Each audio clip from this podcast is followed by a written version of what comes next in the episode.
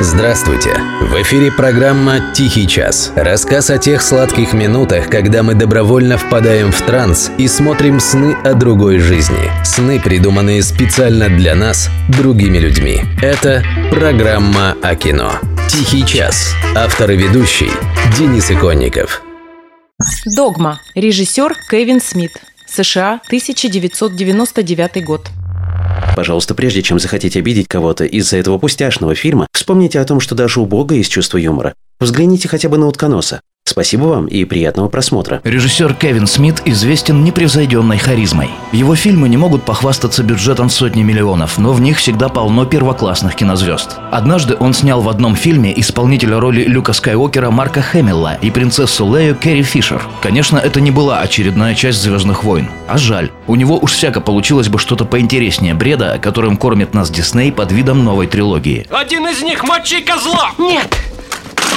Ты не слушал. Их нельзя тронуть. Я не думал трогать, я хотел стрелять. А еще режиссер Смит католик. Он с уважением относится к принципам своей религии и получше многих других знает ее, так сказать, матчасть. Вооружившись этим уважением и этими знаниями, в 1999 году Кевин Смит снял художественный фильм «Догма», по привычке затащив в него кучу голливудских актеров высшего класса. Мэтт Деймон, Бен Аффлек, Алан Рикман, Крис Рок – это лишь некоторые из имен, не нуждающихся в особых представлениях. Фильм рассказывал о попытке двух падших ангелов вернуться в рай, воспользовавшись лазейкой в католических догматах.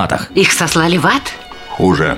Висконсин на весь срок существования человечества. Проблема была в том, что успех их предприятия грозил ни много ни мало концом света. Что тут началось? Обвинения в богохульстве, пикеты, личные угрозы жизни и здоровью режиссера. Что характерно, часть из них еще до выхода фильма. Повторяю, это не учебная тревога, это конец света. Просим организованно покинуть госпиталь. Спасибо, повторяю. Смотря догму, недоумеваешь. Господа, а обо что, собственно, ломались копья? Более христианской истории миру не рассказывали уже давно. А в рамках легкой для восприятия кинокомедии так может быть и вообще никогда. Да, догму можно без проблем смотреть как веселую комедию. Ржачных моментов в фильме завались. Но если вникнуть в суть истории, перед нами открывается совершенно иной пласт смысла. Есть о чем подумать, и крепко. Вот только ничего оскорбительного для верующих в этом фильме нет и быть не может. В финале торжествует добро и ничем не замутненный божий промысел, а заблудшие возвращаются на истинный путь. Создатели кино слегка посмеиваются над католической религией, пытающейся привлечь паству с помощью введения в церемониал элементов шоу-бизнеса. Но, что забавно, они и сами по-своему занимаются тем же. Фильм в основном следует библейскому канону в легкой и доступной форме, без напряга. Отклонения есть, но эй, это все же не экранизация Нового Завета. Чё ты на мозги капаешь? Вы тут все долбанулись? Чего у этого козла башка отлетела? Я хочу знать.